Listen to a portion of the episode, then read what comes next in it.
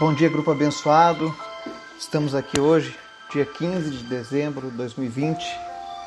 Mais uma manhã que o Senhor tem preparado para as nossas vidas.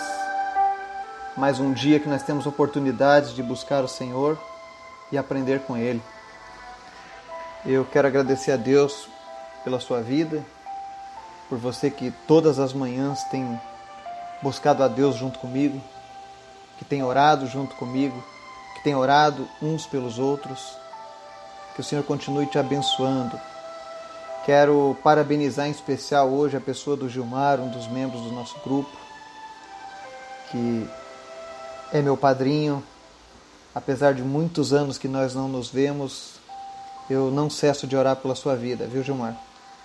Que o Senhor continue te abençoando, que o Senhor te faça prevalecer sobre todas as lutas que você tem enfrentado que o Senhor te traga cura, que o Senhor renove a sua saúde a cada dia e que você possa contar muitos anos na presença do Senhor, tá? Estendo também as felicitações para algum outro integrante que esteja de aniversário no dia de hoje, que o Senhor esteja te abençoando, tá? Antes da gente ir para o nosso estudo, eu quero te convidar para o nosso momento de oração.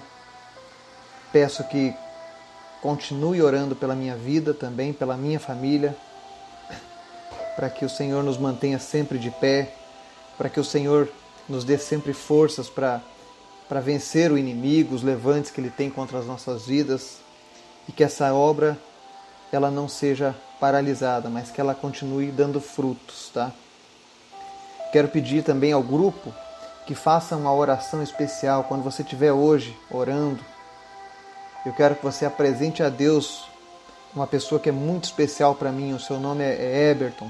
Ele é um pastor, ele é um missionário, ele é um homem de Deus. Ele faz um lindo trabalho visitando hospitais onde pessoas sofrem com câncer, crianças, e ele traz alegria para essas pessoas.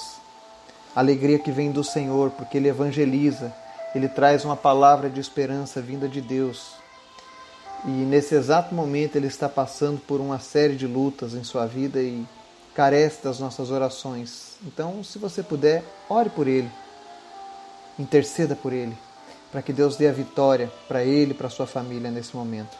Amém? Vamos orar? Obrigado, Deus, por esse dia, pela tua graça, pela tua beleza, Senhor, em nossas vidas, porque o Senhor a formoseia a vida daqueles que o têm. Obrigado, Jesus, porque tu és tão bom, tu és tão lindo, tu és tão maravilhoso. O Senhor nos surpreende a cada dia. Quando nós não temos mais o que imaginar do que poderia ser feito, o Senhor vem e nos visita, como o Senhor tem nos visitado. E como é bom sentir a tua presença, Jesus. Como é maravilhoso estarmos na tua presença que todos possam ter essa, essa sensação, que todos possam ter esse desejo no coração. Eu quero te apresentar, Senhor, as pessoas que fazem parte deste grupo e pedir que o Teu Espírito Santo venha agora sobre cada um deles, tocando, abraçando, enchendo essa pessoa da Tua alegria, do Teu amor, de maneira que ela saia transbordando pelas ruas da Tua presença. Que ao passar por outras pessoas, pessoas sejam impactadas pela tua presença na vida dela, Pai.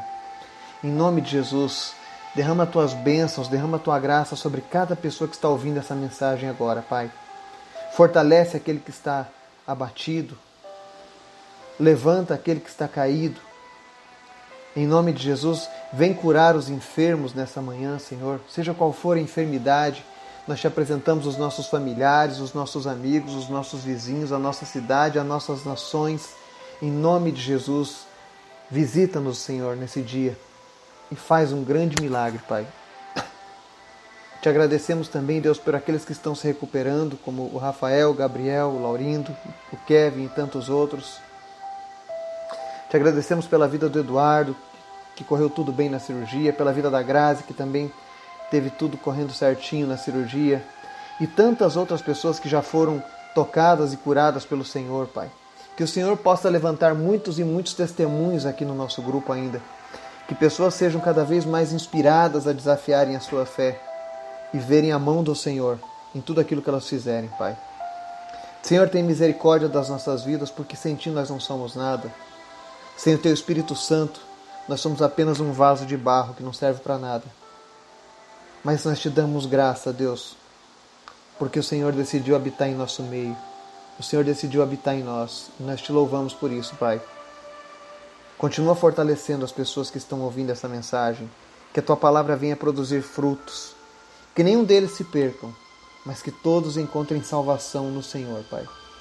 Obrigado, Deus, por cada vida. Obrigado, Deus, por cada livramento que o Senhor tem nos dado. Fala conosco, Deus, através da tua palavra nesse dia, em nome de Jesus. Amém. Palavra de hoje está lá no livro de Isaías, capítulo 40. Se você tiver oportunidade, depois leia todo ele, porque ele é fantástico. É uma das passagens mais lindas da Bíblia, mais explicativas da grandeza de Deus. E eu tenho certeza que vai falar muito ao teu coração. Nós vamos ler do 28 ao 31 que diz assim: Será que você não sabe? Nunca ouviu falar?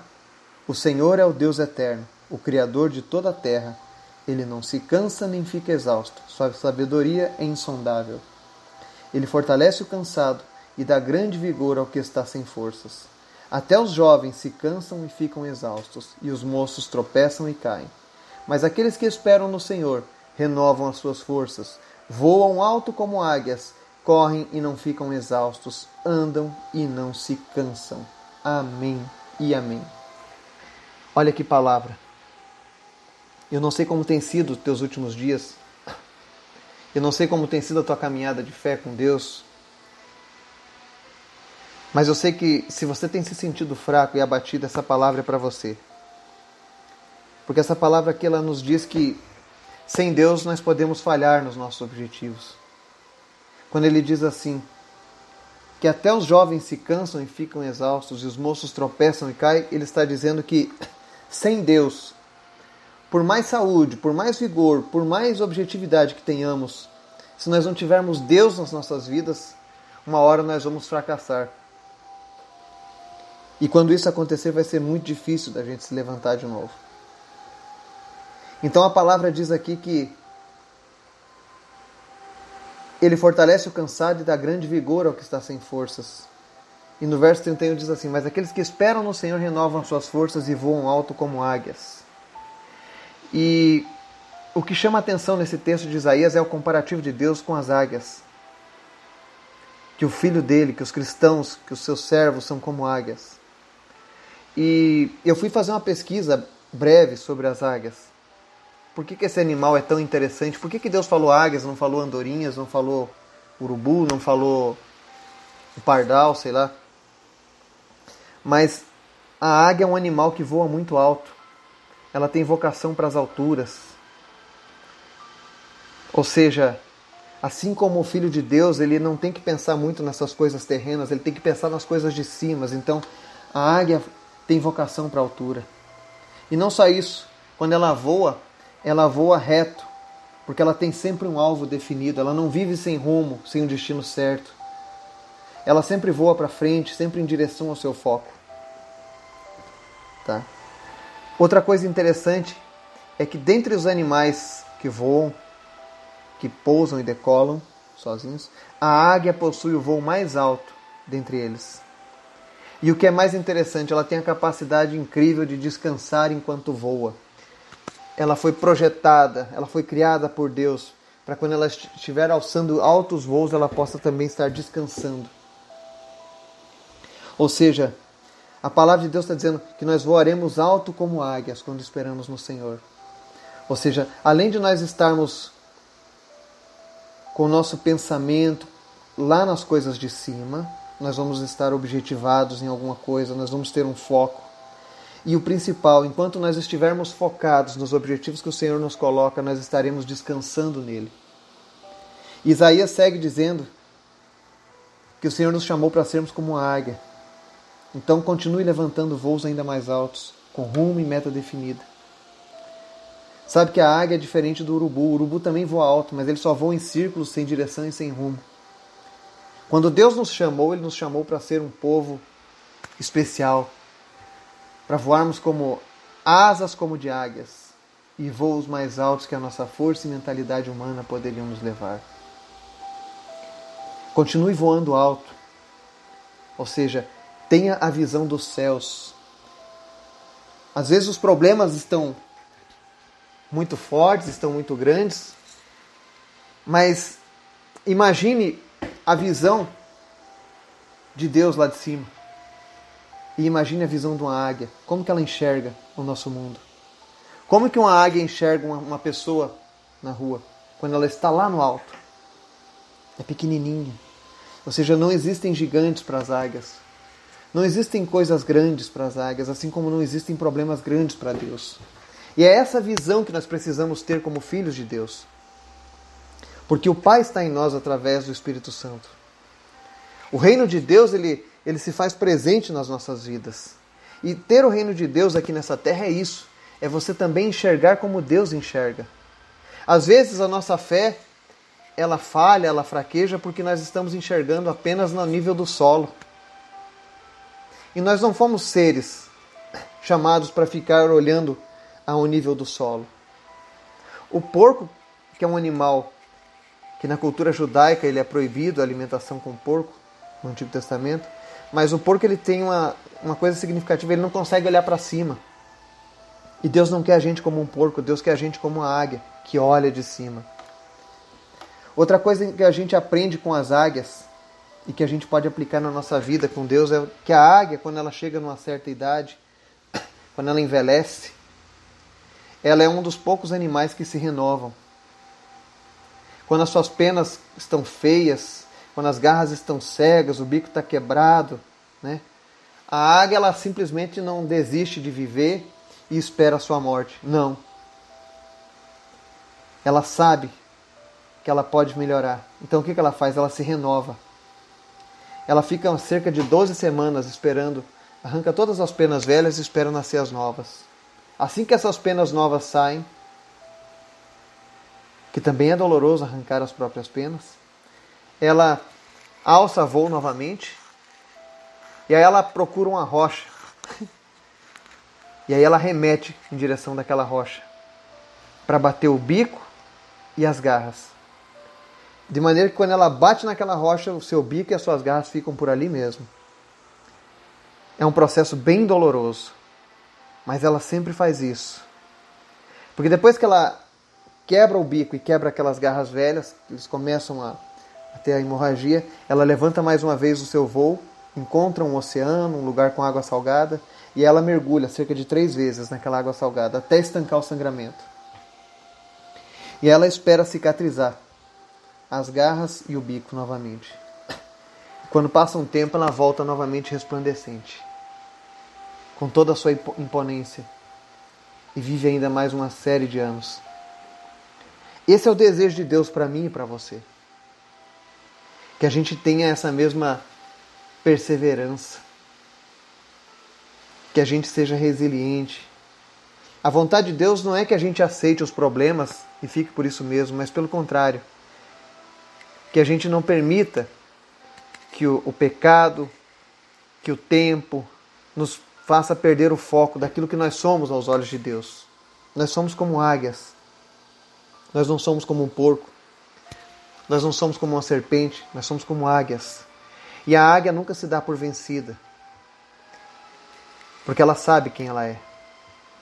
Ela sabe que ela é a rainha dos céus. Ela sabe que ela é o animal que voa mais alto. Ela sabe que ela é um animal inteligente.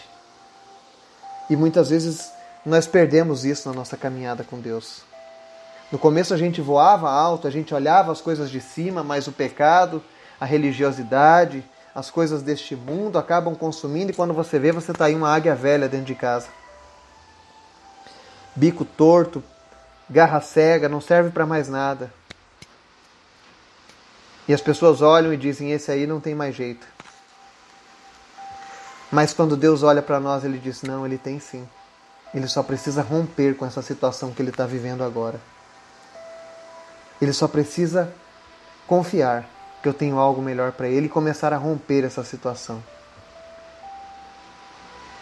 Esperar no Senhor, como diz aqui no Isaías 40, requer uma fé verdadeira, porque aqueles que confiam nele renovarão as suas forças.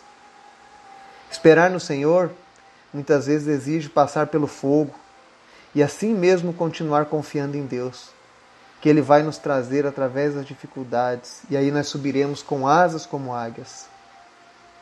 Esperar no Senhor exige ter confiança naquilo que esperamos e saber que Deus vai cuidar de nós. Então correremos e não nos cansaremos, andaremos e não nos fatigaremos. E para finalizar, esperar no Senhor não é ficar sem fazer nada.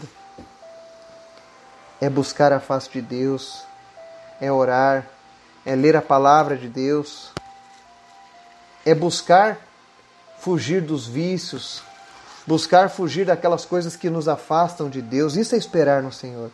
Não é simplesmente sentar e cruzar os braços e dizer assim, não, Deus vai fazer cair do céu. Não, não é assim. Da nossa contrapartida, nós temos que ter atitude. Atitudes que honrem essa espera no Senhor. Porque quando nós esperamos no Senhor, é assim.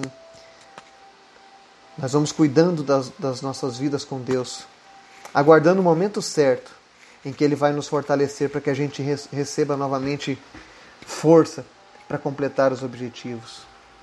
O desejo de Deus para nós, aqueles que esperam no Senhor, é que Ele vai nos renovar as forças. Se você passou esse ano e você está com esse ano muito.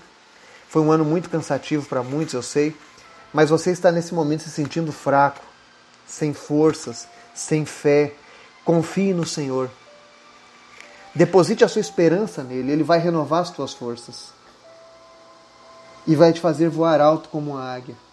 Ou seja, ele vai te fazer olhar as coisas lá de cima. E enquanto você estiver voando como essa águia, você vai estar descansando nele. Porque a palavra diz que nós correremos e não ficaremos exaustos, andaremos e não nos cansaremos. Josué e Caleb experimentaram isso. Eles esperaram 44 anos para que Deus cumprisse a promessa de entregar a terra prometida. Eles já tinham mais de 80 anos quando a promessa foi ser cumprida. E Deus pergunta para Caleb: E aí, Caleb? Prepara os teus exércitos lá, porque agora você vai tomar a terra que eu, que eu havia te prometido.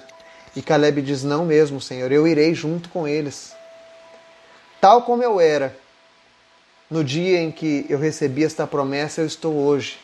A mesma força, o mesmo vigor, a mesma energia.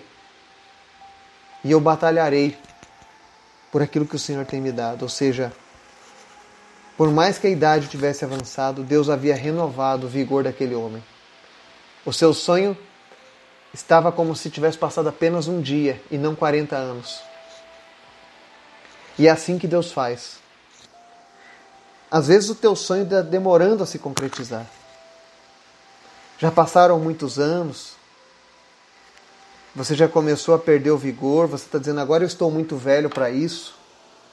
Mas não se preocupe, se você tem esperado no Senhor, Ele vai renovar as suas forças. Ele vai te animar novamente. Você vai enxergar novamente as coisas lá do alto. Que o Senhor esteja te fortalecendo. Que o Senhor esteja renovando as tuas energias no dia de hoje. Ainda não é o fim. As coisas só terminam quando Deus der essa palavra sobre as nossas vidas. Enquanto Deus não se pronunciar, nós continuamos perseverando. Nós continuamos lutando, nós continuamos como aquela águia, nos renovando quantas vezes for necessário, não importa o quão doloroso seja. Vamos nos livrar das coisas que nos atrapalham, das coisas que nos deixam paralisados. E vamos buscar a força e o vigor que Deus tem para as nossas vidas. Que o Senhor te abençoe e te dê um dia maravilhoso na Sua presença. Em nome de Jesus. Amém e amém.